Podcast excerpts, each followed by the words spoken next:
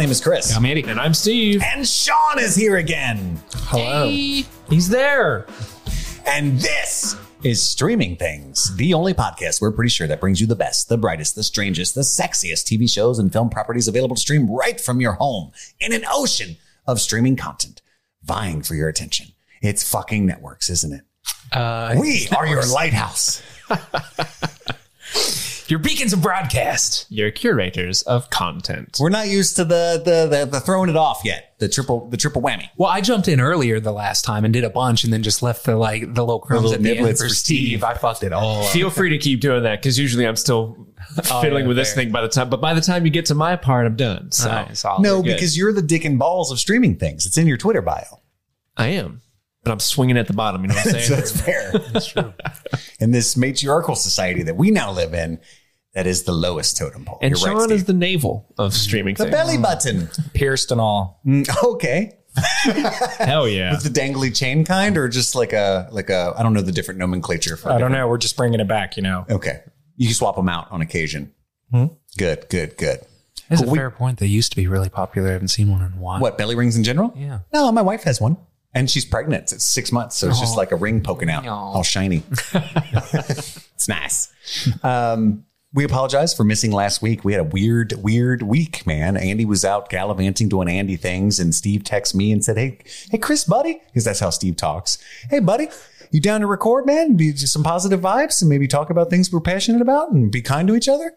And uh, I was like, uh, no, man, I'm having a migraine and I'm crying and I want you to shut up. And he was like, that's fair, buddy. And uh, so that's why there was no episode last week. And uh, so our apologies. But tonight is a big episode. We're going to see my most anticipated movie of the year, The Northman. Very excited for this. Are you guys excited? So it's- up there on anticipated movies. My most anticipated was Everything Everywhere All at Once, and it absolutely lived up to the hype that I had built up in my head for it. And I, I'm so happy that that movie exists. Hand delivered the hype. I still haven't even seen a trailer for this one. You're unsullied. I know. you saw one when we saw everything everywhere all at once. Oh, I don't remember that. Yeah, there's a Northman trailer on that. Fuck! Because I'm when it, sullied. when it ended, you turned to me and you were like, I haven't seen that trailer before. He just blacked out. no. It's like, You actually did that three times. You would lean over to me like uh, the Doctor Strange trailer playing. I haven't seen that one either. I, I remember that one. The the Nicolas Cage movie. I haven't seen that one either. I remember that one too. I dude, I blanked on the fucking Northman. Okay, all right. Well, the Northman I'm trailer. sorry I brought it up, Steve. The Northman trailer does a great job of getting you excited and delivering a slight premise without revealing too much, I think. Or it's mm-hmm. super forgettable. no, I, man. I think it's more what Chris is saying. there's a, there's a lot going on. We're super excited for everything everywhere all at once. I get it. yeah. Yeah.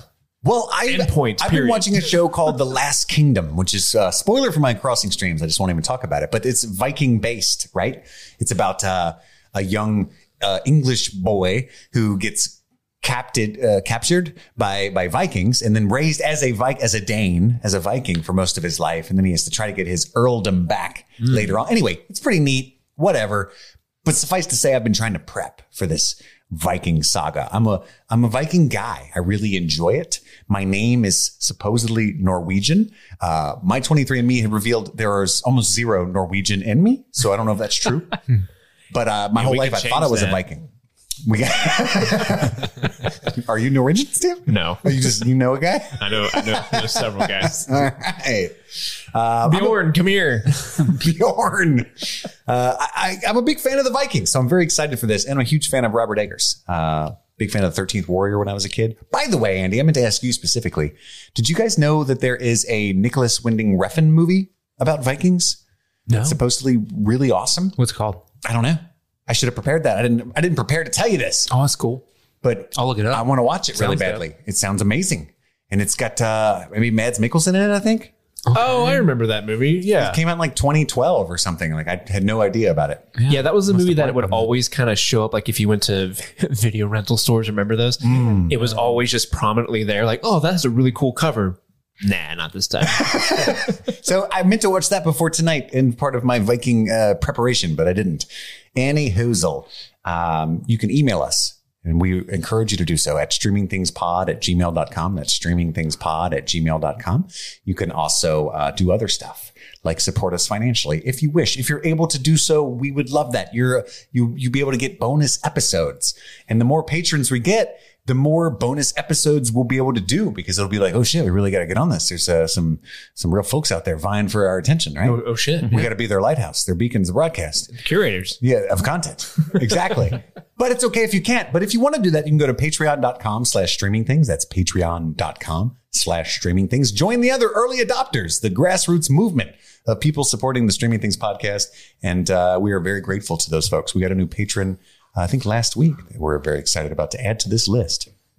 So we want to thank our Patreon subscribers. We want to thank Phil, Carmelita, mm. Come on. Carrie, Carrie. Enza. Enza. Thank you, Cake, Thank you, Cake. Katie, Daniel, Jimmy, Sarah, Elo, Kyle, Tomas, and our newest one, Shay. Shay. Thank you all so much for being Patreon subscribers. we cannot express how much we appreciate that.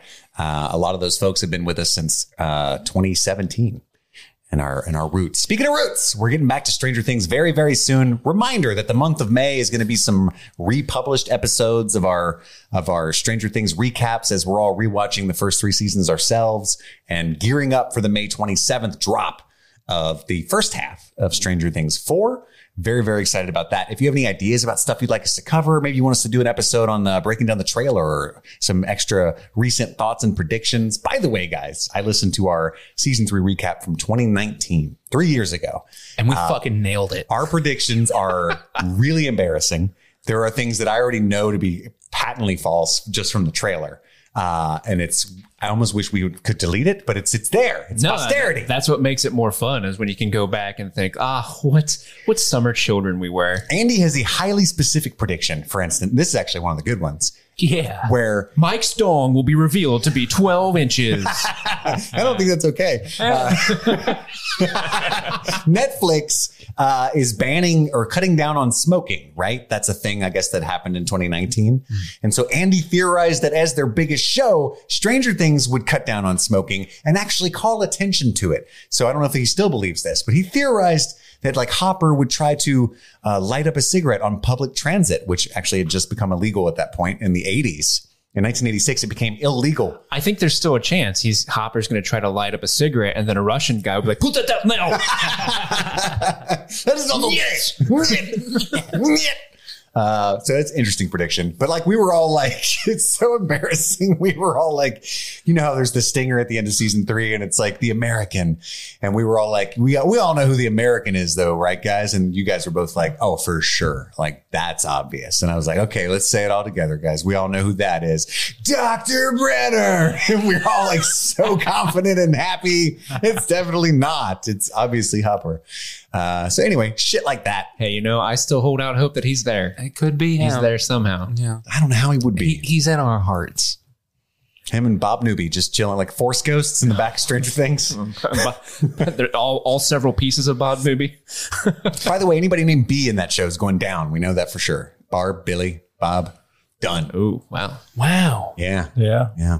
Any. So that's that kind of stuff is coming up soon. But tonight is all Northmen. We're going to drop some crossing streams on you real quick and then head out to go uh, watch the Majesty in Dolby Sound. That is the Northmen. So that brings us to our crossing streams segment.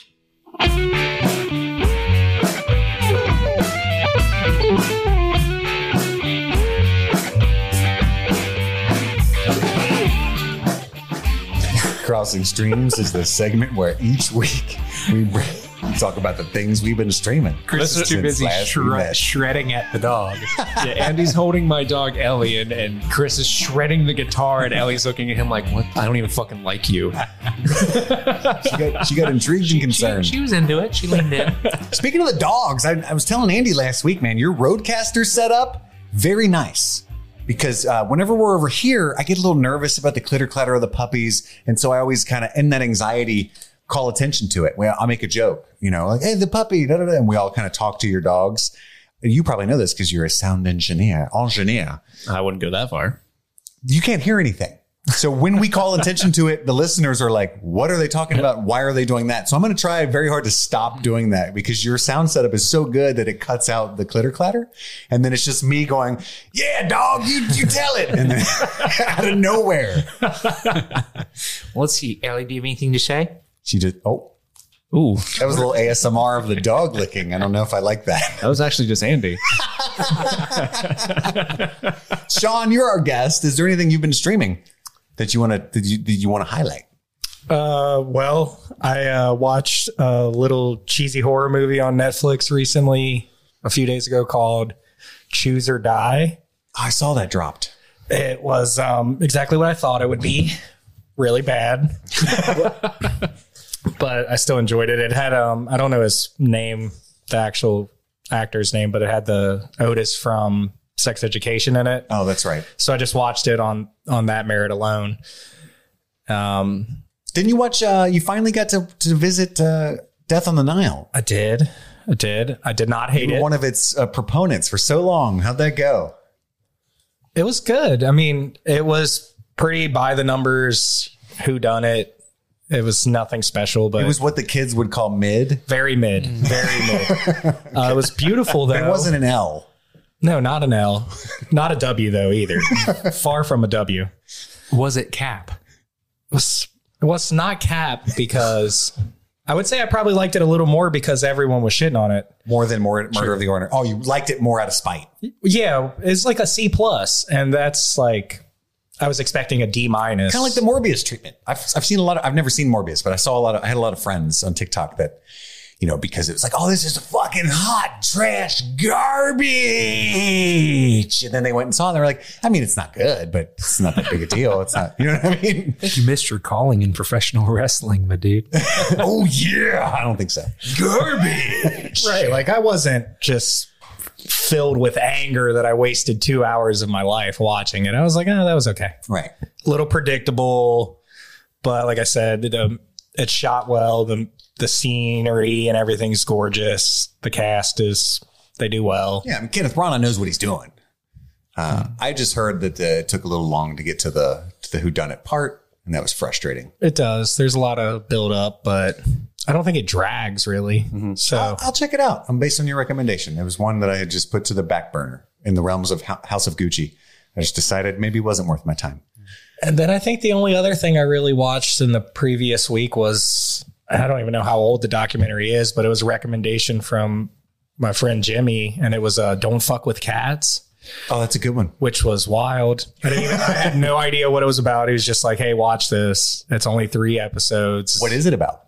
It is about this fellow on YouTube that was making videos of him doing awful things to cats. And then hmm. this Facebook group of people that were pissed off about it and like set out to hunt him down and bring justice to him. And it just follows that whole story and what Batman they did. style justice. Yes, they brought vengeance. and I, I definitely recommend that. It was really good. I think that's all I've watched in the past week. Okay, Andy. What Yes, have you been streaming, my friend?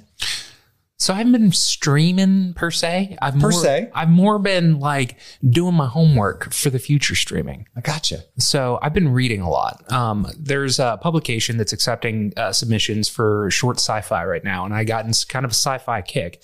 I was like, I want to write something for this, but I, I, I don't read sci-fi a ton. So I went and got uh, Andy Weir's book, The Martian, and I tore through that. And I loved it. Uh, you obviously, everybody here knows that that was adapted into a movie starring Matt Damon, directed by Ridley Scott. It's a lot of fun. It's like, um, you know, if uh, Apollo 13 happened on the moon, there's, it's very much a, hey, something bad happened to an astronaut and all this. Now we need to use our smarts to fix it. Mm, our smarts. And, uh, so The Martian was an awful lot of fun. Um, and but my experience with it was kind of sullied by the fact that I had already seen the movie. Usually, you want to see the movie before the book, and then you can have fun with the adaptation. Personally, uh, Read the book before the movie. is I said the opposite, but that's what I meant. Yes, thank you. Um, so uh, after I read that, then I was like, holy fuck, I had a lot of fun with that. He had he has other books that just came out too. The Martian came out a little while ago. So there were two books that came out, Artemis and uh, Project Hail Mary. And I looked up Artemis and it had like okay reviews, and I saw that it was being adapted by Phil Lord and Chris Miller. And I was like, oh fuck, that's gonna be awesome. I'm gonna go read that. And uh, I, a couple days went by because I was still finishing The Martian at this point. I'm near the end of it. And then I get back on. I was like, oh, yeah, he has this other book, uh, Project Hail Mary. And so I looked that up and it had great reviews. And it said it was being adapted by Phil Lord and Chris Miller. And I was like, well, I thought that was the other one. Damn, I'm dumb. And then a few days would pass again. And then I look up Artemis again because like, oh, I should read the second book first. And I'm sorry that I'm going like beat by beat how this went down. But it, for me, it was like this uh, weird, like, oh my God, my, my brain doesn't work the way I thought it did, existential crisis kind of thing. Ultimately, what it was is uh, Phil Lord and Chris Miller had optioned the rights to both of those movies before they came out. And then Artemis ended up being hot garbage. And so I, I'm pretty sure that's just in production hell and isn't actually going to come to anything. But uh, Project Hail Mary is definitely being adapted and it's got Ryan Gosling attached to uh, star in it. Ooh, and so that's going to be really cool. It's awesome, man. Uh, so uh, conceptually, it's kind of like a uh, Inception meets Arrival kind of spacefaring adventure. I'm um, in. That sounds wild. Yeah. Um, I like that. Film bros are going to lose their minds. I, what's what's driving me nuts right now is I have like ten pages left, and I was reading it last night, and I got I just got way too tired, and I was like, this isn't going to hit the way that it needs to if I don't finish it right I got to be, I got to be focused. and then I didn't finish it this morning because I had other things I had to do, and so Like I, write I- your own sci-fi. Exactly. And so I've been working on that and uh, Chris has read it and I'm, I'm working on the second draft. And I'm really excited about it. But all of this is to say, I've only watched like two episodes of season two of Stranger Things. And that's pretty much all I've watched since the last time we you were. Hell yeah. fucking rebuilding, you know, your creative life, trying to strive toward goals, educate yourself. Oh, Rebuilding absolutely. your house. yeah, true. I, Always I've been doing doing, that? a shitload of work on my house. I do have a dishwasher now. That's amazing. Um, What's her he was name? Oh no! what? Oh no! Nothing. I didn't know if those kind of jokes would be okay. They're not. I was just I like how you went with a super misogynistic joke, and I was going to go. Andy's just been using the creek in his backyard this whole time. Because you're a sweet man. I didn't hear the joke, so I don't know what happened. And I'm real sorry, but it will be real funny when I go back to listen to it. I am sure. You don't listen to the show. I'm begging you to listen to the show, Andy. I love when Steve says that. Um, but yeah, uh, so I've just been reading a bunch. Although I do just have to say that uh, getting to jump back into uh, some kind of like in creative endeavor um, outside of the show, I have. I love the show and I, I love getting to talk with you guys, but like to take something from like concept to fruition, even though like right now it's kind of in a middling phase, uh, has been extremely rewarding. And I was just texting Chris earlier saying like, dude, like it feels really good to be back into the the writing groove and like I want to be doing it as opposed to like trying to make myself and it's not working. I'm like having ideas while I'm not doing it and wanting to go work on it. And that's awesome. And it, it just feels good to get back there because I haven't been that way for a little while. Hell yeah, man! Absolutely. I think the creative force uh, is, is nourishment to us all. And I'm jealous. I can't wait to get there myself. Well, Chris, may the creative force be with you. I hope so. And with you. And peace be with you. Peace be with you also. Steven, what have you been doing? Well, uh, Oh, you got it on, you wrote it down analog? I wrote it down analog style while I was at work today. Don't tell my boss. Ooh, it's on your, your company missed letterhead. yeah, it's on the letterhead of my company. The listeners missed out on the whip. I that whipped- you, you, You whipped it uh, out. I literally with have been holding on to this in my back pocket. uh, but no, we, uh, I'm gonna bl- breeze through these. We- We're running out of time before we have to leave to see our movie. But uh, first thing I watched last night was the most recent thing I did. Uh, you can stream this on Apple TV Plus. It is the Oscar winner for Best Picture this year, and that is Coda. I saw you rated that on Letterboxd. Spoiled your streams, baby. Only if you follow me on Letterboxd. That's right. That's right. all three of you. uh, no, I, I thought this was a really enjoyable movie. I really liked it. Um, I'm kind of perplexed as to how it got Best Picture because it doesn't really feel like a Best Picture winner to me. Um, not to say that it's not a bad movie. I thoroughly enjoyed it, but to me, it reads more like a feel good, wholesome, um, you know, streaming movie, which is what it is, and not a like a "Thus, this is the height of cinema that usually gets Best Picture nominees. Not, and then again, I'm not saying that to like distract people from it. And then there's Green Book, and you know, Barf. Well, it's one of those that like it won the electoral college, not the popular vote. well, a lot of people felt that way, Steve, and it was a an online controversy. The film's defenders. I don't know if you missed all that or whatever. Just having I not completely really seen missed it. all of it. Yeah. yeah, it was like, oh, this is just a feel good dumb movie. Why is this winning? And then uh, an onslaught of of people. Wow, you're an elitist, pretentious piece of shit. That's you know, and it was like a whole thing that I was like, I thought it was pretty good. You know, And one thing that I liked about it is uh, when when during the pandemic and we were working with Hamilton County, we were the, we were the company that were kind of putting on their COVID briefings, you know, and they had an ASL interpreter. His name's Jay. Uh, Jay is this really huge, massive dude. He looks like Hodor from Ga- Game of Thrones.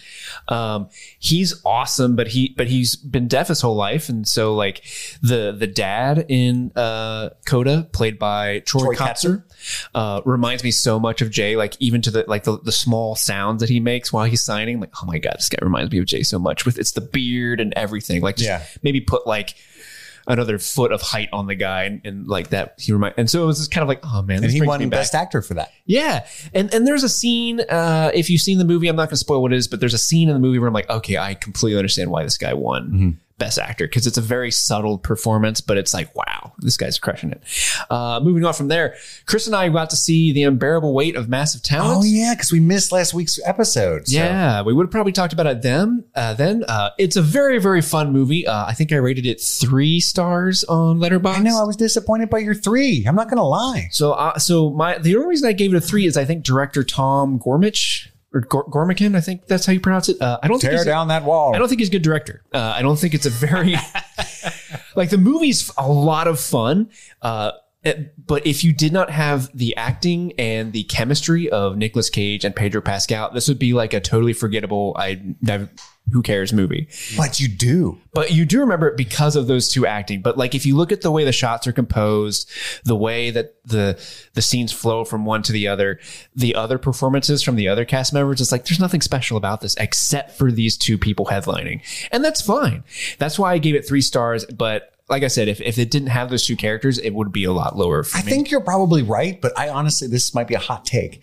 I think this is this is Pedro Pascal's best. Perf- well, it's, it's my favorite performance. it's a very enjoyable performance. and I think this might be Nick Cage's best. Uh, this portrayal of himself, and it, it's so tongue in cheek about uh, and irreverent towards his own career, which is very brave.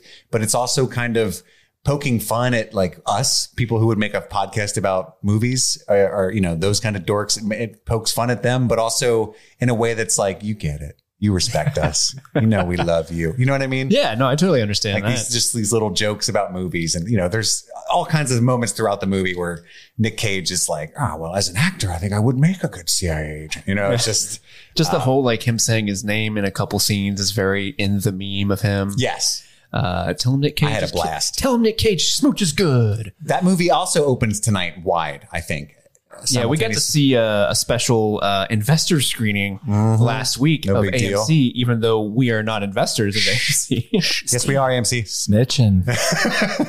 Although I think they, if you're an A-list member, they count you as an investor. Fucking I better. think that's how we got in. That's it. what I thought as well. I was like, I think you're technically an investor when you have an A-list membership. that must be it Yeah, because they, they they let us in and we they let us right through it. baby uh, breezing through the next couple on Paramount Plus, you can stream Sonic the Hedgehog, the first one, and I watched it because I planned on watching Sonic Two.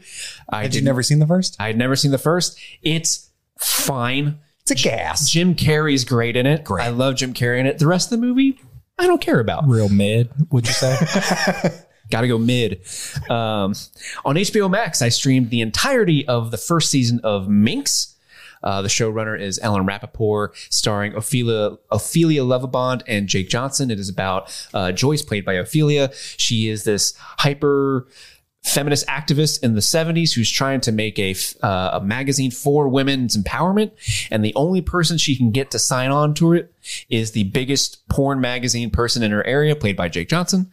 And it's, it's a really, you know, it's a funny show, but it also kind of, you know, eyes, you know, you know, feminism is important, but also it kind of talks about how people who maybe are on the right side of history, like Chris, you say this a lot, it's liberals eating themselves.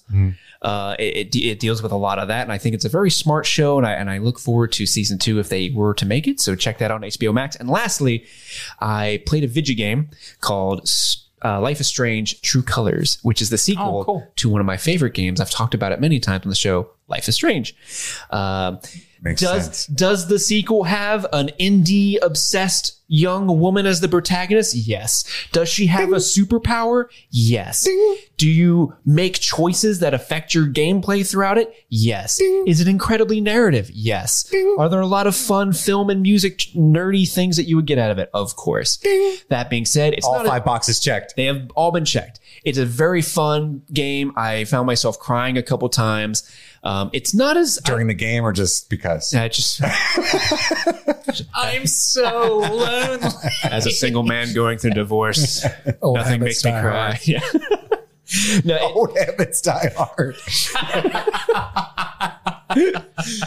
uh, it, it's it's. I don't think it reaches the height of the first game, but it's still very enjoyable. I highly recommend it if you've got the time. I managed to when I bought it, I bought the super special edition, so it came with three remastered versions, the remastered versions of the original game and the prequel to the original, which I haven't played the prequel either. So uh, I'm excited to dive back into those. Uh, but definitely play those if you if you're if you if you've got an inkling. But that is what I've been streaming. Thank you very much, Stephen, for those wonderful tidbits that you've dropped upon us. I need to catch my breath. I feel out of breath. I know I've got a bunch of shit. I've got about two minutes to drop it all. Oh, Shit, I'm I not- forget you haven't gone yet. I'm not gonna do uh, what everybody thinks I'm gonna do. No, uh, I did watch a lot of shit. So in preparation for our massive talent screening, I watched Raising Arizona and Face Off. I just wanted to, I just wanted to drop that. I'm on Wonderful a, movies. I'm on a kick where I'm trying to watch a ton of movies that I've never seen before. The biggest blind spots. We've talked about it for years on the show, uh, making it kind of a segment where we talk about movies that we've never seen before that we should have seen, quote unquote, to be cinephiles, and then watching them and seeing what we think. Raising Arizona was one of those for me. I had never seen it. Uh, one of the early Coen brothers films, or at least Joe Coen. Um, and it, you can see the DNA of everything that makes up the Coen brothers in that film. I had a gas. Uh, there's a particular line. John Goodman, as a fetus, is in the film, and his younger brother. they both escape from prison, and uh, a very young Nicolas Cage plays a guy named High. And uh, he, he- he's like, guys, I got, I can't do crime anymore. You know, I, I, just- I lost my job. I got to support my family, and and it's very. I just think it's the most Coen brothers things in the world that the the young guy looks at Nick Cage and goes, "Well, hell, hi, you're young, you got your health. The hell would you want a job for?" And you know, it's the kind of humor that I was talking to Andy. The Coen brothers are like this. You have to like on the third watch, you realize it's the funniest thing you've ever heard. But the first time you hear a Coen brothers joke, you're like, "Uh, what? Um, so anyway, like when I watch like Oh Brother Where Art Thou Now, I, just, I cannot stop laughing the whole time. I'm quoting it for weeks. But when I saw that as a kid, I was like, I don't get it. George Clooney has a fake beard. I have to go back and rewatch that movie because Oh, I, it's I did funny. watch it once It when I was very younger, and I was like, I don't think this It's is funny, so but funny. everyone loves it. it's so funny. Um, I also watched uh, Crash. Speaking of Holly Hunter, who's also in Raising Arizona, which is the um, what the fuck's his weird ass name? David Cronenberg film. uh, I got the Criterion Collection. I had never seen Crash, and I knew that James Spader was in it, and it was like this crazy weird sex movie about Oh, that about crash! a I was twisted metal like, heart, not the Best Picture winner. this is the one uh, from 1996. I thought the score was incredible. It's got this like weird 80s electric guitar. It's it's it's dissonant and, and creepy. Um, I love the film, and I, I read the article in the Criterion Collection by a very smart person interpreting the film, and that like meant the world to me. So just real quick, if you buy Criterion Collection, read those things that come with the movies. They help the enjoyment of it quite a lot. Um, I watched a musical horror comedy thriller from Sweden, I think, about two mermaids that work in a strip club called The Lure. And it's on HBO Max. And I, I'm just trying to get all that out there. So fucking dope. it's it's pretty fucking crazy, and uh, I had a great time watching that. It's called The Lure on HBO Max. That's all you need to know.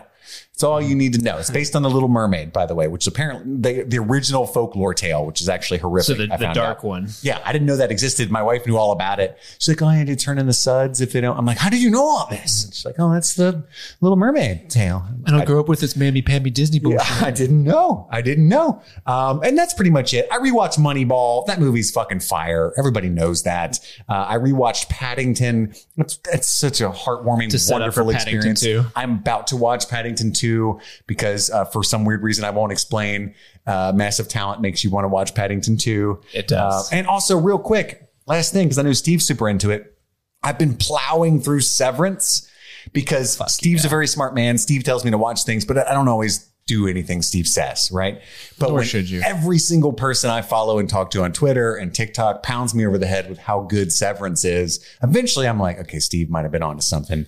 So I started watching episodes two through six, and I am awestruck at how smart and inventive this show is. It's gorgeous. Uh, ben Stiller really showing some directorial chops. The guy for the directed Unbearable Weight would learn a lot from Mr. Stiller, I think. He would. And I heard the finale was incredible. So that's why I've been like, once I hear a show sticks the landing, I'm like, okay, fuck, I got to watch this. And everybody was aghast at how good Severance was. So I'm not quite there yet, but I am almost to the end. And then we'll talk a little bit more about it, I guess. My dude. I, I did it. I ran through almost everything. Let's go watch The Northman. Let's blow our fucking minds. Toot toot. That's the train leaving the station.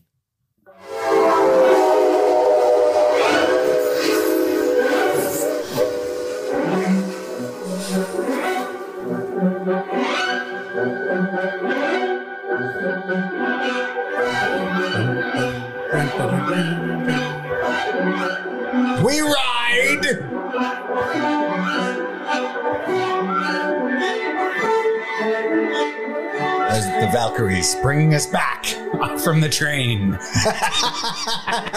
from the train that we took to the theater. Toot toot. Toot toot. But we ride Valkyries back. All aboard Valkyrie Express. Platform nine and Tickets, whatever. please. And, and Rune. Your ticket is bloodshed and the death of your enemies. Your ticket is the heart of your enemies. Next Wow. stop, Valhalla. The Northman was loud. We saw it in Dolby. That was a loud one. My eardrums did not survive the onslaught. Can I just say I love how loud Dolby is, and this is a movie that like the loudness really adds to it. You get those oh, drums, Oh, you I get was- those screams, those chants, and you're just like, "Fuck, I'm hyped." I told you I wanted a rare steak and I don't know what else. Corn. Andy, I wasn't thinking of sides. I was thinking of other manly things. You want you want raw meat. You want calloused hands. Yes. I want to build something. You want a full body long john, yes. a hatchet. And and to sire heirs amidst what I built. That's what I wanted after that movie. I definitely recommend you see it in Dolby. So we just got back from the Northman, if you can't tell, and uh, we're going to share our spoiler-free thoughts. No spoilers will be found in this section. So if you have not seen it, fear not. You shall not be sullied. Natalie Dyer will tell you when the spoilers are coming. right? She is very vocal about that. She's a little tipsy. But she'll let you know. So you're safe if you haven't seen it right now. So Indeed. We're gonna give you our spoiler free thoughts on the Northman. Sean, our guest from the South, what did you think The Southern Kingdoms. of the Northmen? Uh, I was impressed mostly with the cine- cinematography of the movie. Um, it's kind of a you know classic tale, but I thought it was done in a very interesting way. I thought there was a lot of howling and grunting. There was. It did make me feel That was just the people next to us. the testosterone was flowing. Just the adrenaline is pumping. But I like it. I would probably give it like four out of five stars. I'd rewatch it. I'd rewatch it. That's a good. That's a good review. I, I'd rewatch it. I wouldn't rewatch every movie, you know? No, no, there's too many. There are too many. I agree with you. And that Sean, we should say, has never seen The Witch or The Lighthouse, so he, you know, didn't know what to expect. oh, this was his Robert Eggers cherry being popped. it was. It was to be. Uh, if we're going to be uncouth, then yeah. But Have some couth, Steve. Fuck. Couth. I don't even have any. clearly, Andy, what did you think of The Northman? So I need to rewatch it, not just like would I. Um, I am not hundred percent sure how I feel about this. I was wildly underwhelmed for the first like twenty minutes, and just sort of giggling at the absurdity of it.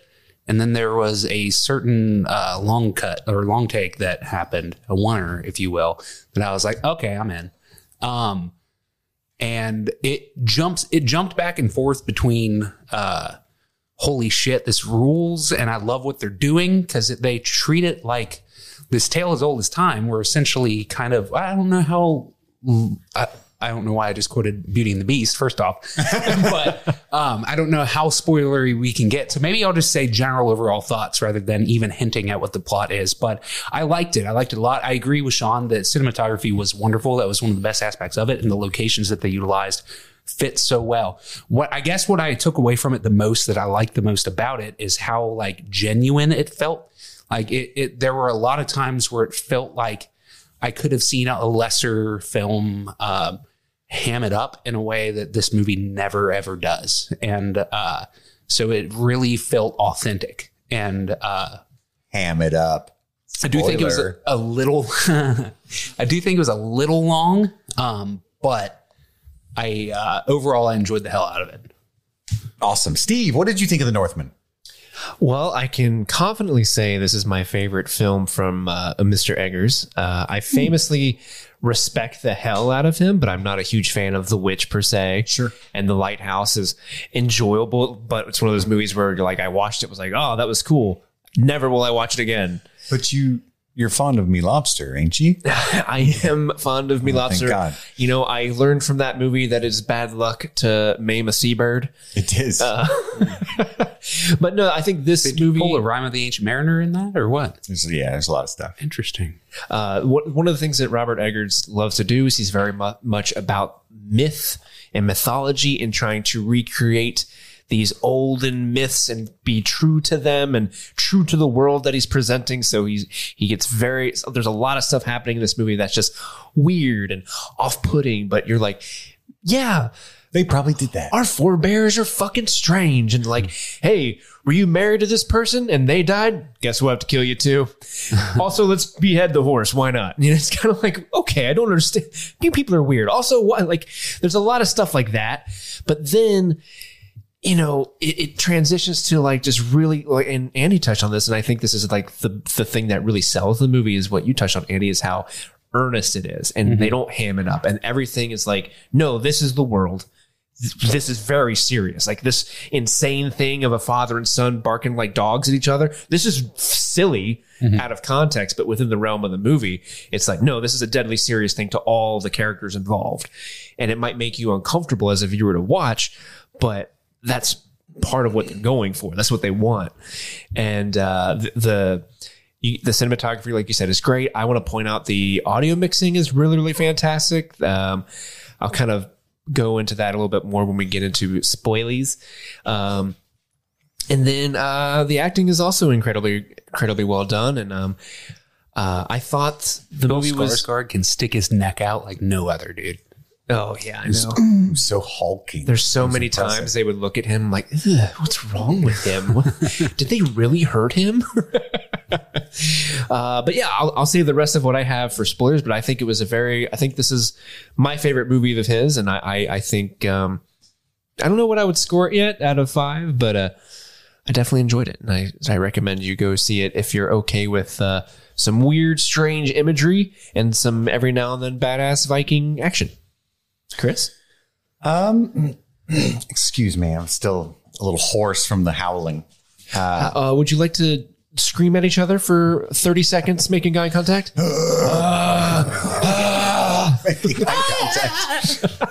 what was that one? Andy's the maiden, the maiden king of the future. Ah, fair maiden. I, uh, I I really enjoyed this movie. This movie's not for everybody, and I, I don't think it's No. the, I don't think it's the kind of a movie I could endorse. You know, that you bring the whole family or whatever, right? Like, uh, a lot of people are not going to actually. I, Can't get into Paw Patrol the movie? That's okay. We got another suggestion for you and the kids. the. Northman sequel to the Polar Express. it's kind of like Santa. I uh, I had this thought when I when we got it. Sean remarked that the theater was uh, a lot more packed than we expected, right, for this sort of movie. And I looked around and I was like, oh yeah, this is nice. This is wonderful. And then it occurred to me that I think, and I couldn't be sure about this because there was a lot of like Letterboxd hipsters that would probably hang out with me that I didn't know when I because I heard them like typical eggers when they were walking out, right? but uh, I have a feeling that a good 40% of that crowd and uh, the whole crowd over the weekend for sure will be people that don't know what they're walking into. They think for sure. they're walking into some sort of Ridley Scott esque Braveheart. medieval romp. God of War Viking style. Dad, yeah, like this is going to be great, and they were they're going to be upset and confused, disturbed. They're going to learn things and about themselves and the world, and Mm-hmm. uh, I think that's funny. Uh, this is typical Eggers, like the guy said, right? Yeah, yeah. He's a master of uh, a folk horror, folklore, if you will. Ooh, I like that. Uh, and just like his little brother, Ari Aster, but uh, I think a little more out there. I think Ari Aster's a lot more accessible um, than Robert Eggers. And they kind of, I'm always associated them together because they kind of came up at the same time. Like Oh, sure, The yeah. Witch and Hereditary kind of dropped like thunder on the world. Um, this was my most anticipated movie of the year. I, I said many times that I'm a huge fan of The Witch. I don't think this rises above The Witch for me. Um, it's much more accessible than The Lighthouse for sure. Um, but yeah, I, I really had a great time. It was gorgeously shot. It always is. And I, I like Robert Eggers simply because like he never went to film school or anything like that. He's just a, a nerd who watched movies. And uh, and this seems obvious now, but I was I was watching him talk earlier, and he said, you know, I learned everything I, I know from watching movies and looking at paintings. And uh, I thought about it. I was like, that's weird. And then I was like, that's not weird at all. I get it. Like, why wouldn't you look at photography and and and paintings Compos- for composition. composition? Exactly. It makes. And there's a particular particular shot when uh, he's in a cave uh, somewhere in the second act, um, and there's just a fire. And I thought that looks like like thus spake Zarathustra, whoever fucking painted that, like Yeah. that kind of Oh, oil yeah. painting. You know what I mean? I was like, Yeah. okay, I get it now. I get what he's talking about. Uh, so yeah, that's always stunning. Um, and and yeah, he's he's weird, right? Like it's it's so dirty and guttural. And when we when we look at times past, right? When we make movies like Braveheart, or even if they are raw and honest, they're still cleaned up for our modern gaze, right? And Robert Eggers is like, fuck that. I'm going to have them speak old English. I'm going to have them stinky. You know, I'm going to have nary a likable character on screen because they were all pieces of shit. Yep. And uh, and he was like, so I was always excited and a little nervous about what he would do with that sensibility with Vikings, you know. And I was not disappointed. They are to a man and a woman, uh, just confused, super, superstitious, terrible people, right? Ish. Or can we judge them? The world that they were birthed into. Yeah, that's always a weird thing in uh, pop culture of the day. Is there's this sort of, um, you know, evangelizing of Vikings in a way. You know what I mean? Like there's there's the show Vikings. People are like, oh, Vikings are so cool. But when you think about it, it's like Vikings are like the Vikings worst. were history's villain. Am I yeah, wrong? because Right? they would just sh- randomly show up I mean, house. from our perspective, because we're Judeo-Christian ancestors, right? So, sure. um, eh, I, I, I did like the one. Uh, there was one guy who had like a.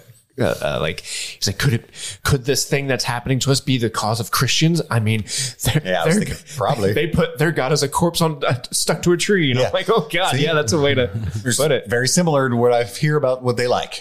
Yeah. they like nailing people to stuff. Yeah, Um, he's like, it's not wrong. Uh, but anyway, let's get into spoilers so we can talk freely as the gods would will it. You are entering spoiler territory. You're bullshit.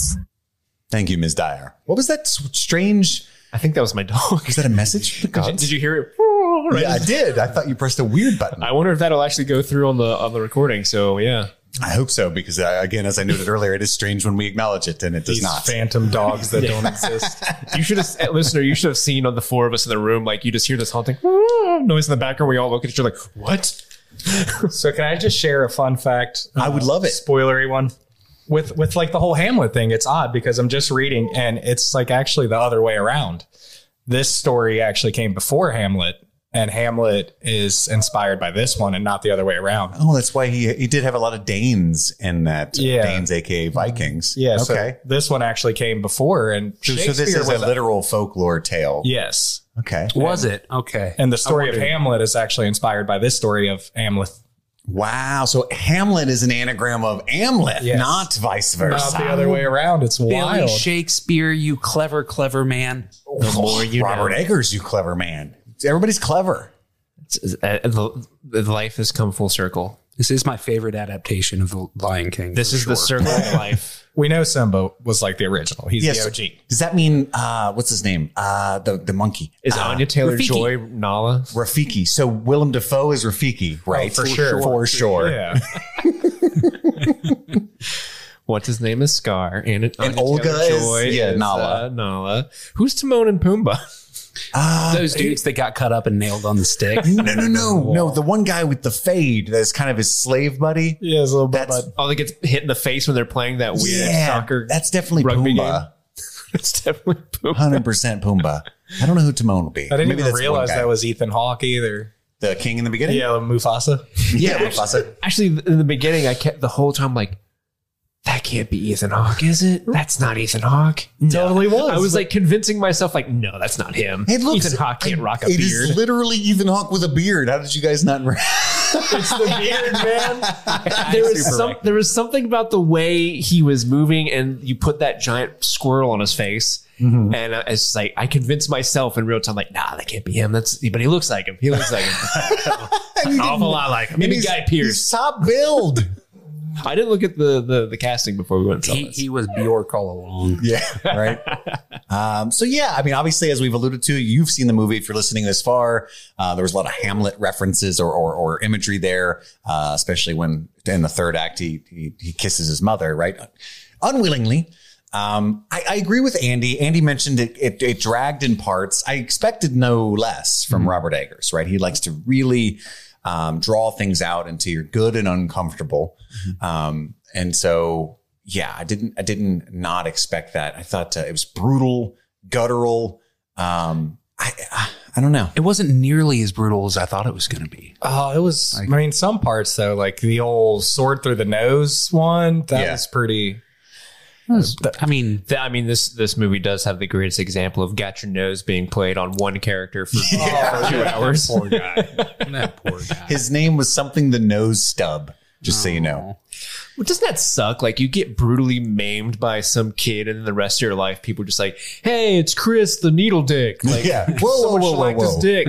Just keep that to yourself, Steve. I it's better you had, than Fjolnir, the mo- the Schwarzenegger brotherless. One-liners. Right. he like stabs him, then he's like, "Smell you later." yeah. If you'd have had a, some 80s action there. So I, I thought that there was going to be a good bit more action. Um, I so I knew going in this like okay, this uh, Robert Eggers movie, it's going to be weird, but like there it had the massive budget behind it, and I was like, okay, he went fucking hard. So I thought there was going to be like his sensibility in something more akin to, but not as uh, kitschy as um, like Braveheart or something. And First of all, Braveheart's a masterpiece. it's fine, but It's it's not fine. it's it's fine. It's a masterpiece.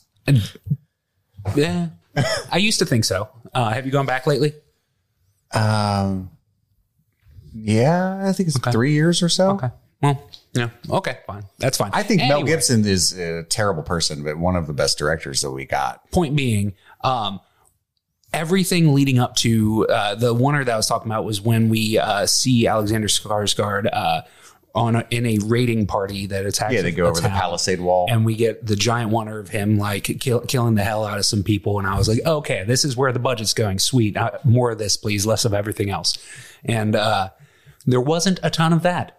And some of the action that we got, like the the climax fight when they're fighting naked in the volcano, uh, that was fucking incredible. I also Andy- want to point Andy, out I want you to re-say that one more time. What were they fighting in? naked in a volcano. Yeah, you heard it here, everybody. This movie has naked volcano fights. How hard did you get when you saw uh, Anakin taking on Obi Wan again? I, that's And all you I, all I realized heard. that Amleth had the high ground. All I heard was the Battle of Heroes in my head the Was, whole that, time. was I the only one that saw that? when that was happening? No, no, I, loved you. Yeah. anyway, go on, Andy. I have failed, failed you, Fjolnir. I have failed you. Uh, first off, I also have to point out that uh, fucking Scar stood around naked in a volcano, just sort of like slapping his leg, twiddling his thumbs, like, "He'll get here eventually." All right, let's fucking go. like, Did he though? See, that's the interesting thing about this movie is Robert Eggers grants it as he buys into the lore that the Vikings believed in, seemingly completely, right? So this is real-ish. Like the the the witches seem to have actual power. They guide him toward his destiny. Um, but then at the Odin's real. there was one scene that really threw me off, and it was probably one of my favorite scenes. Was actually when he fought the the guy in the crypt for the for the sword, Yeah, the, night, the night over. blade. oh, the Draugr? Yes. Uh, and then after he does that battle with the zombie, uh, it snaps back to having never happened, and he just pulls it from the corpse, right? And that was weird because up until that point, everything else seems, and it made me question everything else. Mm-hmm. Like, did not, how much of this actually happened in my head? Right. Mm-hmm. And so I don't know, remember why I brought this up, but I thought that was interesting because it, because he did it that way and it was beautifully done. It made me question if there was any witches, if there was any sword, or if he was just some crazy Viking bastard uh, that went and killed his uncle. Do you know what I mean? Uh, so I, what I'm, oh, I remember why. I don't know if they were actually naked in that volcano, uh, or, or if it's really considered the gates of hell. Don't ruin that scene for me. I think they had the like the panties on that he was wearing earlier, like the little brown.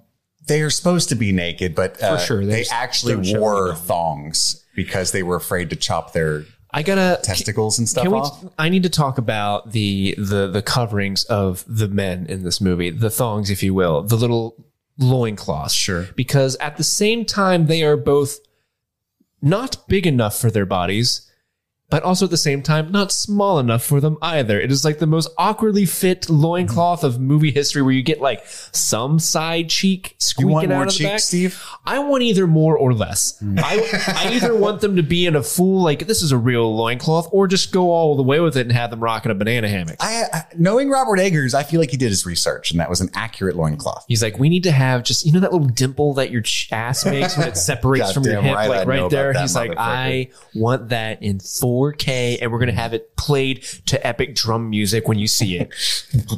boom, boom, boom, boom, boom. My That's my heart pounding. That's the drum music. Uh, but Robert Eggers said that uh, that they're nude, but the actors were scared of chopping their testicles and penises off, so he had to actually digitally add genitals uh, and certain shadows and stuff. I didn't see a genital. I didn't either. I was looking I, after so was that. I. Yeah. After that, I was looking for the digital I, genitals. I didn't know I was supposed to be looking for them. I just just was looking. Oh, you are know? biologically. You Yeah, knew that. absolutely. Um, so yeah, I mean, It was cold on that volcano, guys. here's what I and I'm I'm gonna piss off some listeners here, and I'm gonna piss off some friends. Okay, but you came for Braveheart, so let me say let me say this: How dare you suggest that this movie dragged? After your fucking pompous ass sat through Green Knight like it was fucking entertaining as shit. I was sitting here going to ask you, how did you like this and not like Green Knight? this is so much. There is there is a plot in this movie. They're so similar. I, They're so similar. I side with Chris on this one. Oh. I, I think this is much better paced than Green Knight, and also there's a, there's a lot more happening. Like this was what I thought Green Knight was going to be. oh God. Yeah. Yes. Like an art house movie that at least has a sort of swinging eventually. And, I, and this is This coming is from 15 someone. minutes longer than Green Knight. Just That's FYI. fair. And this is someone who Felt actually an I hour shorter. Knight. no, no, and I like Somebody Green comes Knight's- as what? What'd you say? I said I, I this is someone I'm someone who likes Green Knight. Yeah, he's someone who, and I, I, like I said when I reviewed Green Knight, the last 30 seconds of Green Knight made me think this was genius. And I'm upset for having gone through the ordeal, right? So, like, I it, and it's gorgeous. It definitely deserved Oscars for best cinematography, um, and and and and uh, special effects, and it got none, by the way. Um, but yeah, that just I thought that was interesting. I think well, so part of it is like the the fun of adaptation for me with the Green Knight. I did not know, had no You clue. were such a big fan, and Andy coming in hot as a as an avid fan of Sir Gawain, right? sure, absolutely. What's wrong with Sir Gawain? it's not. It's just a quirk of your Sir character. I had no clue that this was an adaptation of anything.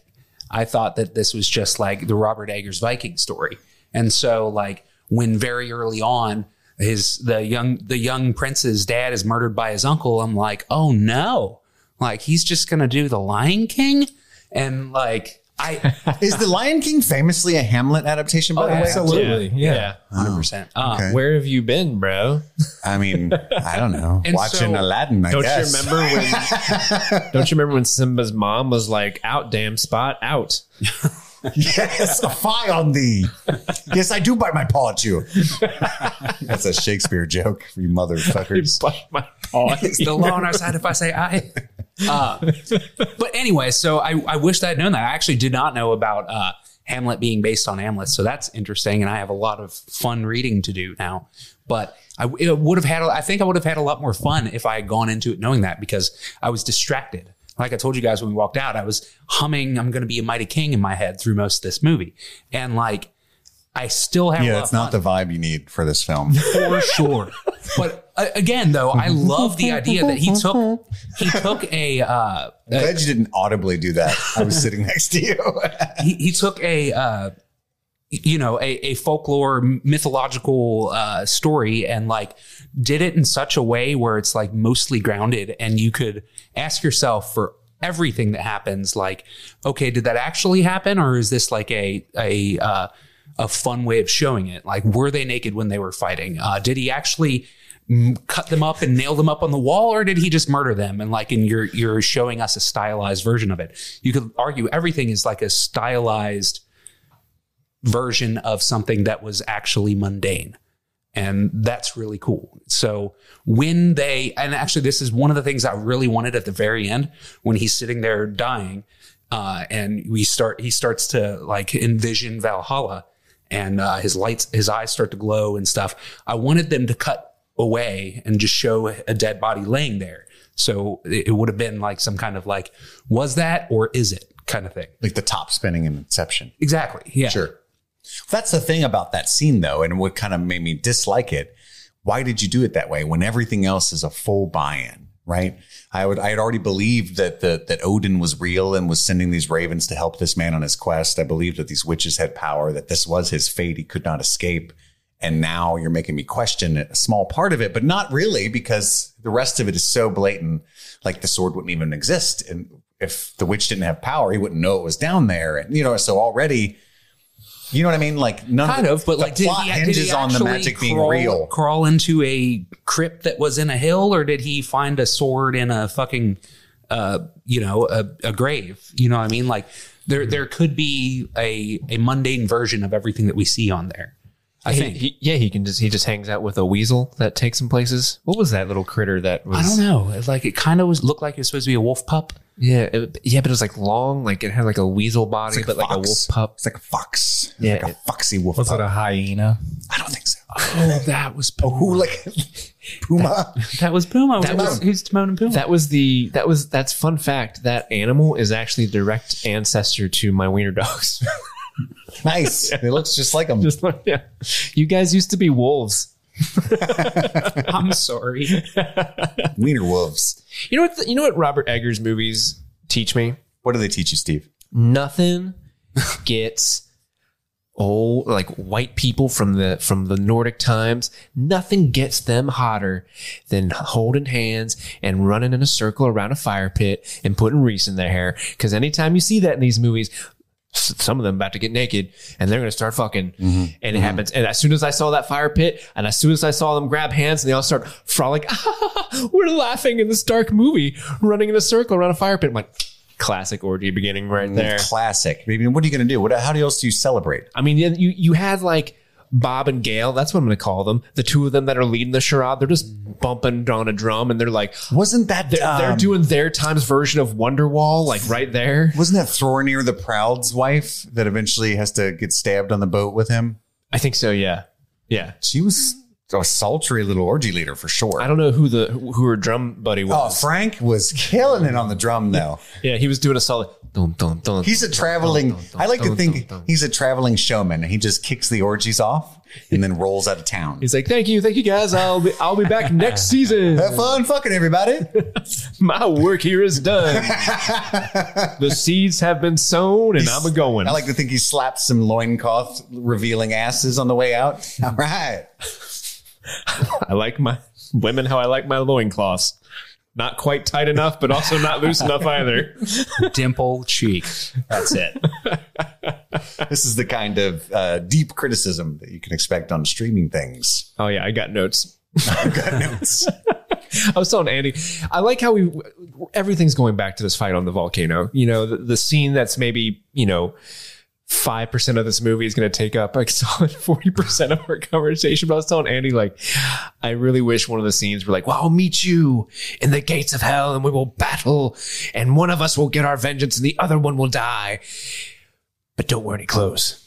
Right. We do this. We do this naked stuff. Better not wear any clothes. I'll be bro.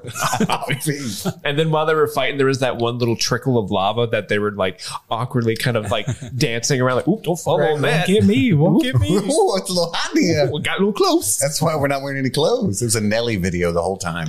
Yeah, it was totally a logistics So thing. hot. Like, you don't want to burn your clothes, thus burning yourself. So Right. gotta go there. Sorry. I did. Going downtown. baby. Going back to some real some real criticism, uh, I pointed out the uh, the audio design in this movie, and you know it could be because we watched it in Dolby, and Dolby's speakers are just so fucking good. So like, money, baby. you get the drum and the and Steve's a drumming right the now. drumming, and then you get the people who are just in the back going, ah, and you're just like, yeah, I'm feeling it. Like he, and when he unsheaths his sword for this first time, it almost sounds like it's screaming. Yeah, Did you guys like notice that? It's a logical sound that comes like, out. it goes, "Shring." I loved that. Can I just say I loved that moment because I had forgotten like the little, uh, what's it called? You know, all the little rules that the the witch told him. Right, just the the the beware the light of the moon, whatever, all that shit. Part of that, he told him this was going to happen, but I forgot it. And then he's about to kill Fjolnir in the the, the longhouse in the first night he has the sword. Mm. But the the right as the rooster crows for dawn, he went to draw it and it got stuck in its scabbard and he kind of panics and then remembers and then runs up the roof. And I was like, oh yeah, it won't work during the day. Mm. Or if it doesn't work during the day, it has to be at the gates of hell. That's what he told him. I get it now. This is fucking. That's dope. why he fought those like I three just dudes love with that it moment. sheathed. yes I and hated lost. That, I hated that fight. that was a bad fight. I so much that I I, I, I, I said that I was all I didn't like it. Then I was all in, and then it fell off again for me. It fell off right there. I didn't fall, but I was. I frowned. It is- you, you just got a- like fucking jumped by three dudes because you got distracted There for was a second. One moment It was hilariously anticlimactic. It's like, Theodore, you will meet your death. To- ow, ow, ow. Stomach. Ow. yeah, yeah, No, yeah. no, no. Uh, if you guys don't recall, she brought it up. He intentionally lost that fight. He was sacrificing himself so she could escape. They had like a whole discussion. Oh about yeah, that. I, he I, he yeah, watched I- her get away and then got stomped. Is the part that bothered me. Well, he was watching her fl- Right. get away as he got punched. I don't think he intended to lose. I like. I understand. Like he's like, I'm going to initiate the fight so she get away, but I don't think he like. I don't think he really. I'm with. Sean. I just think it played weird, but he didn't. He knew that he couldn't die because he believes wholeheartedly that his fate is to die at the gates of hell after killing Fjolnir. Right. And so he was. He's fearless. And I actually love that Viking philosophy. If that's true, that your your fate is sealed. So in that regard, you should fear nothing because whatever's going to happen is going to happen. And I, I'm getting chills. I like that. I like that way of living. Right. Um, but without the murder, not a fan of that. Well, he said that he had a a, an, a choice, right? Like you don't you don't have to do. This. I was told I could, uh, yeah, protect my kin or hate my enemies. And I choose both yeah. because he knew that he, in his mind, killing Fjolnir was the only way his children would ever be safe. Um, which I don't know if I completely bought that. They were going to get really far away, and in those days, travel was difficult. But Yeah, and one- thing one thing that the movie kind of posits towards the middle of the movie, and I actually really liked. I'm like, ooh, this is kind of an interesting spin on this. Is the fact that Fjolnir kills his father, takes over the kingdom, and then in the intervening years before, when he's a kid and he's adult, Fjolnir has lost the kingdom, and now he's just like this lowly chieftain of like three houses, mm-hmm. like li- literally like three little huts mm-hmm. on this on was it Iceland? Mm-hmm. Uh, yes, and I, I, I thought like, oh, this is going to be this thing where he's like out to get vengeance, but life has already kicked this dude's life in the dick so hard that like it's almost like he will He's a good to. guy now. Yeah. Well, not necessarily that he's a good guy, but more he like pities him mm. in a way, or like, and then he'll find some sort of connection with his mother and then his new brother. Um, no, no, none of that. None of that. none of that. No. and killed his little bitch ass.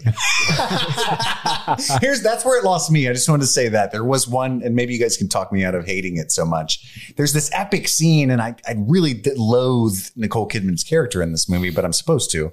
Um, but he's like, Sometimes heartache feels good in a place like this. take this sword and protect our son and protect yourself. And she's like, I fucking totally will. And then I don't know where he goes. but those two are the first two to die without any interference from the husband at all. Yeah, he just literally He goes walks straight to their the house. you hid in the bedroom.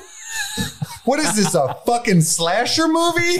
He was definitely coming there, and he didn't even find you. He just come out like, I, I thought that scene when he was like, "Protect my son," he, she was gonna take the boy and they were gonna escape. something protecting. She literally escaped five feet to her right into the closet. It literally took 48 seconds for both of them to be dead, which wouldn't have bothered me unless he had done what he did, which is trump up this giant melodramatic moment of only thing that is important is the lives of you two.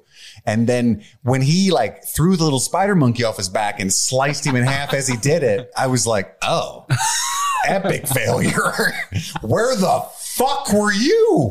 Dude just fucked off. Yeah, he was like, like oh 30 shit, they're totally gonna die. I gave her a tiny sword.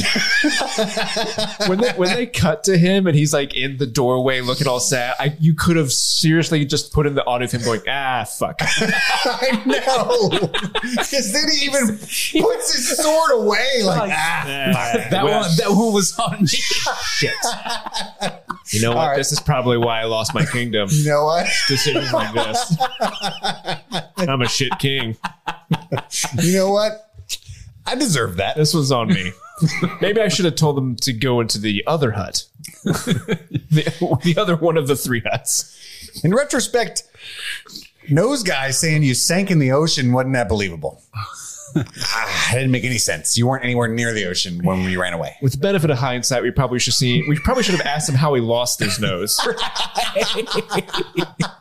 Dude just comes with half his face missing. Oh, I got him. Every- everything went as planned. I How'd you get him? He, he drowned.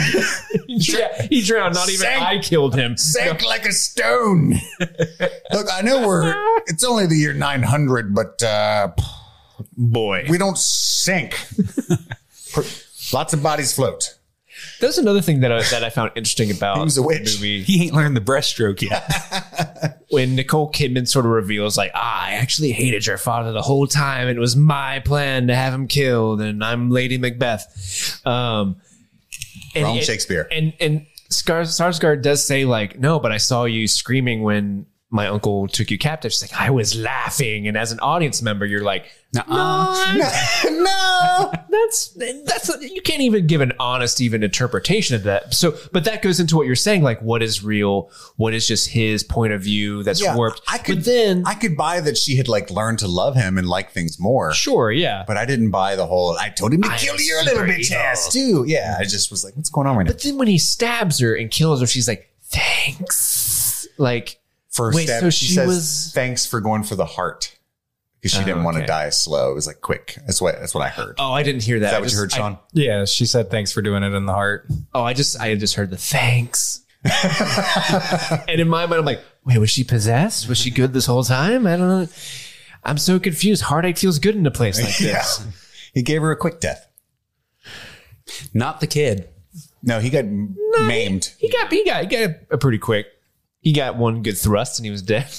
He got like fucking gutted and like Soup to nuts, my cut in man. half. He did stab him like 19 times. I would have, yeah. He kind of had it Yeah. coming. Like, yeah, for sure. You're being a real dick right now, little kid. Be like, Like, red hair and He everything. could have That given him like chunky. a warning there, like if you don't fucking stop, yeah. I'm gonna cut you in half. You better stop. yeah, Fucking quit it. There was never a moment when that kid went up to him like, "Hey, thanks for saving me when I was a total idiot and got into the rugby match with an insane person." He headbutted the mountain to death. It was fucking awesome.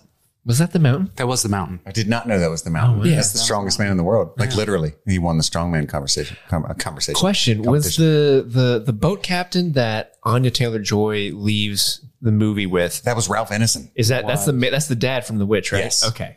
As soon as he started talking, I was like, The mom from The Witch was in there too, but she was like a background character with no lines. It was really weird. it's like Robert Eggers is like, "All my friends in my old movies, except for you, Robert Pattinson. Everyone else come back."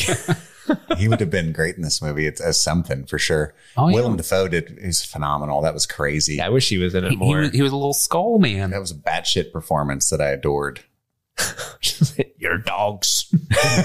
Your dogs, be ye human. Straight up BDSM wearing a mask and like get on your knees. But then he's not wearing the mask, and that's where it's, I started tripping. There's a lot of hallucinogens in this, or at least two instances of it in this movie. Um, I love the imagery at the end of the Valkyrie. I thought that was gorgeous. And I She was really, braces, which is weird.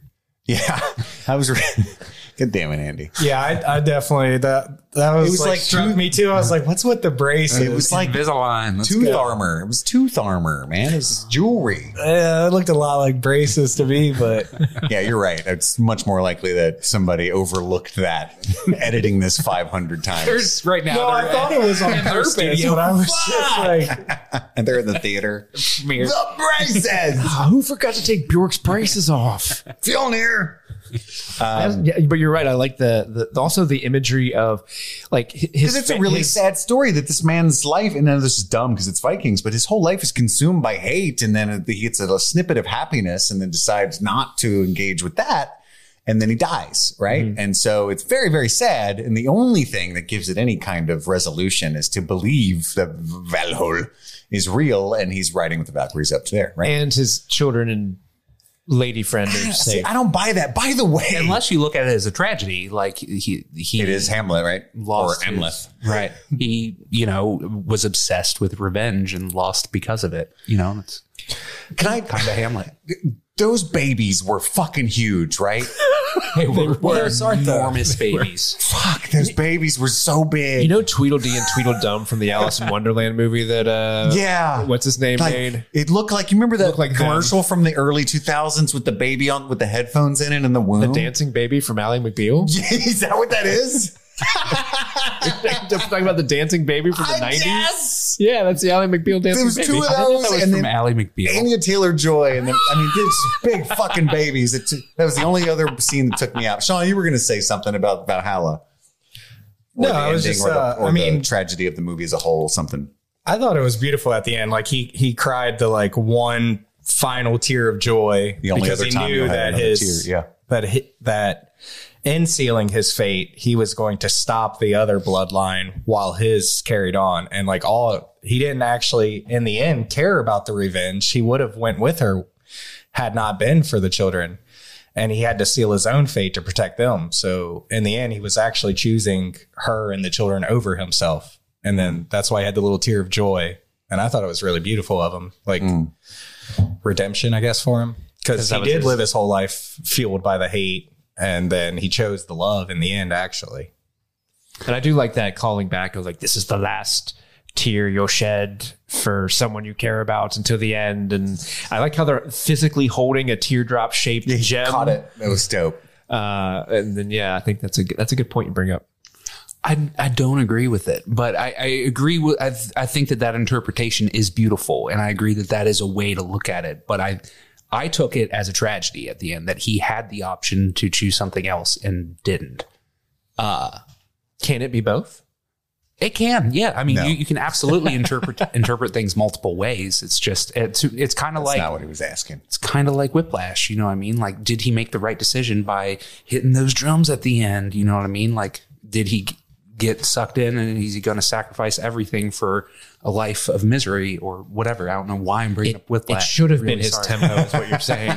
Because there's so many drums in this movie. So many drums. So I, many. I, I'm with Sean. I think I think that's a charitable, wonderful. I think that was. I'm almost certain that was Robert Eggers' intent. I think that that's absolutely what he thinks he's doing.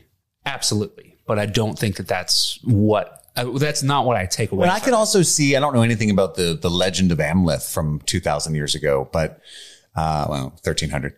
Um, but counting. I could see that originally it was this glorious tale of Valhalla that Shakespeare saw as a tragedy, right? Like this is terrible, and then Hamlet was born. I could see that, and you know, Robert Eggers is going to tell the original the folktale. Um, any other thoughts? I guess on on that we want to get out of our our little heads on the Northman, the Who man was of the your North. favorite side character? Was it Willem Dafoe? Was it Lady with she- seashell eyes? Was it Crazy Witch Man with Willem Dafoe's head? Was it Odin? How how what's what counts as a side character? Because I'm going to go Olga all the way. Which one's that? Olga, Anya Taylor Joy. Oh, okay, thank you. Does she not count as a main character? That's what I'm saying. I don't know. What are we counting as a side character? It could be here? whatever you want, man. I mean, I'm always going to go anything that Anya Taylor Joy is going to be Anya Taylor Joy. But if we're just like a, we're going to tier below that, I'm going to have to go. Uh, I'm going to have to go. Yeah, Willem Dafoe head with the Witch Man Okay. because he was actually. I was remember thinking during the scene. This was an actual thought my dumb head had. I will never be an actor, right? Which is obvious, but Chris, I've seen you act in movies. but this You're guy, right. I could never with a straight face do what he's doing. Yeah.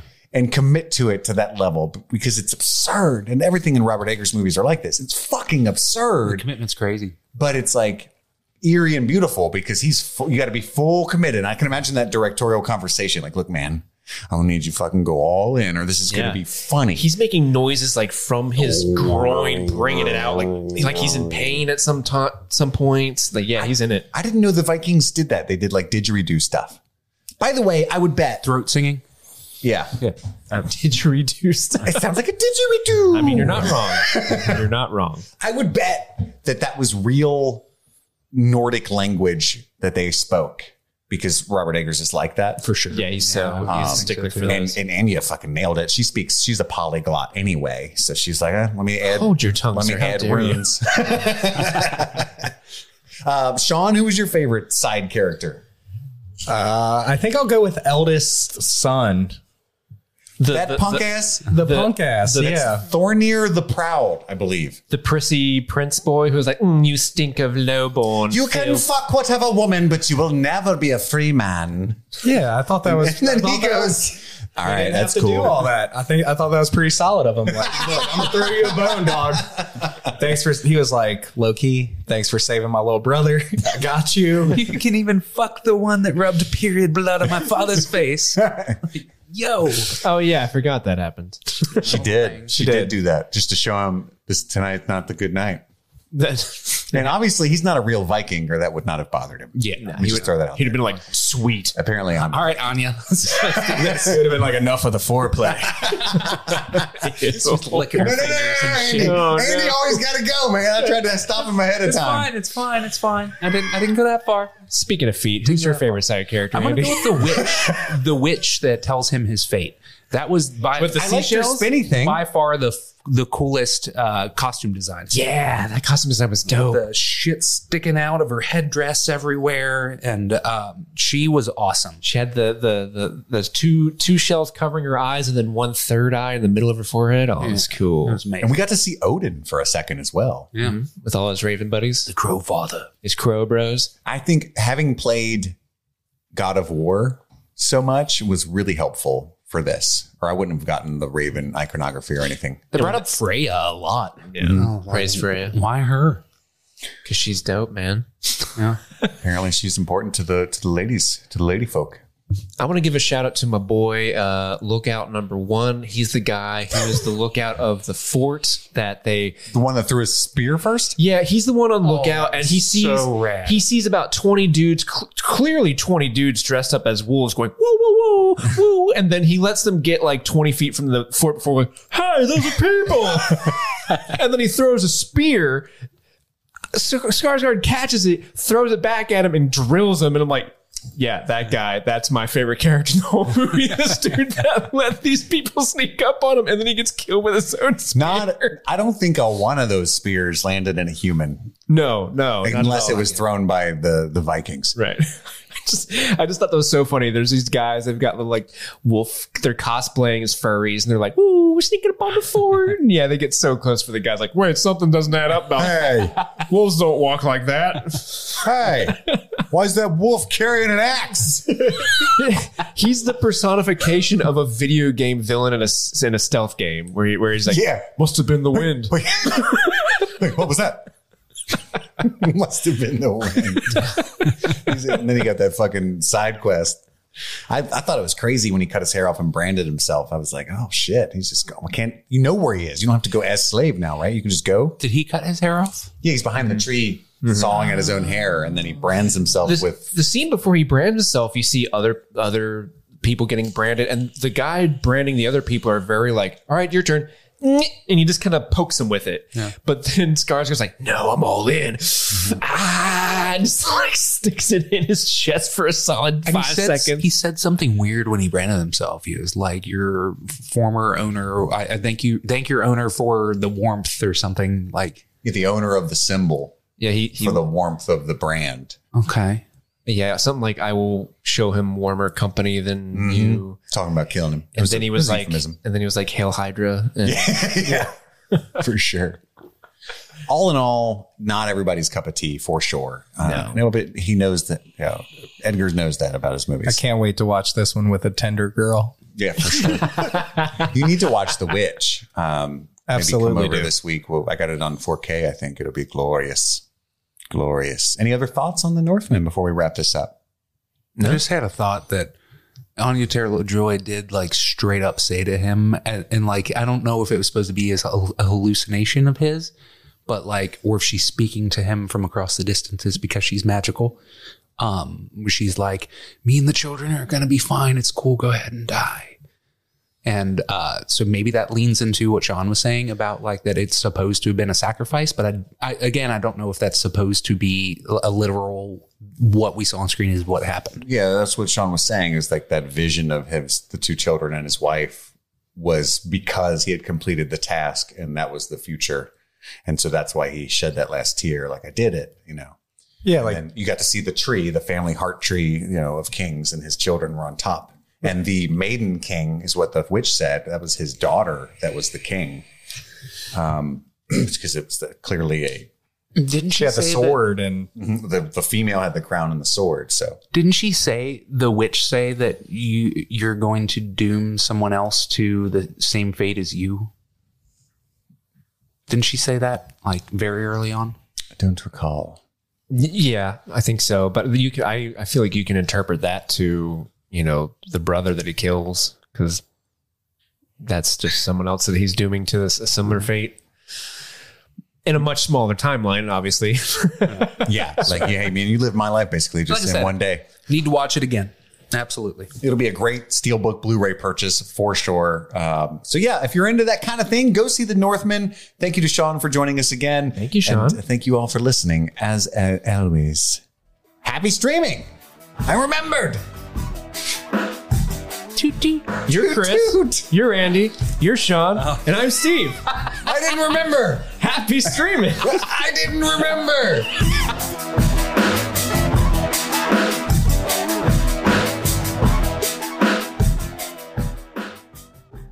Can you say boner logic one more time? Boner Logic. Welcome to another episode of Boner Logic. Wait.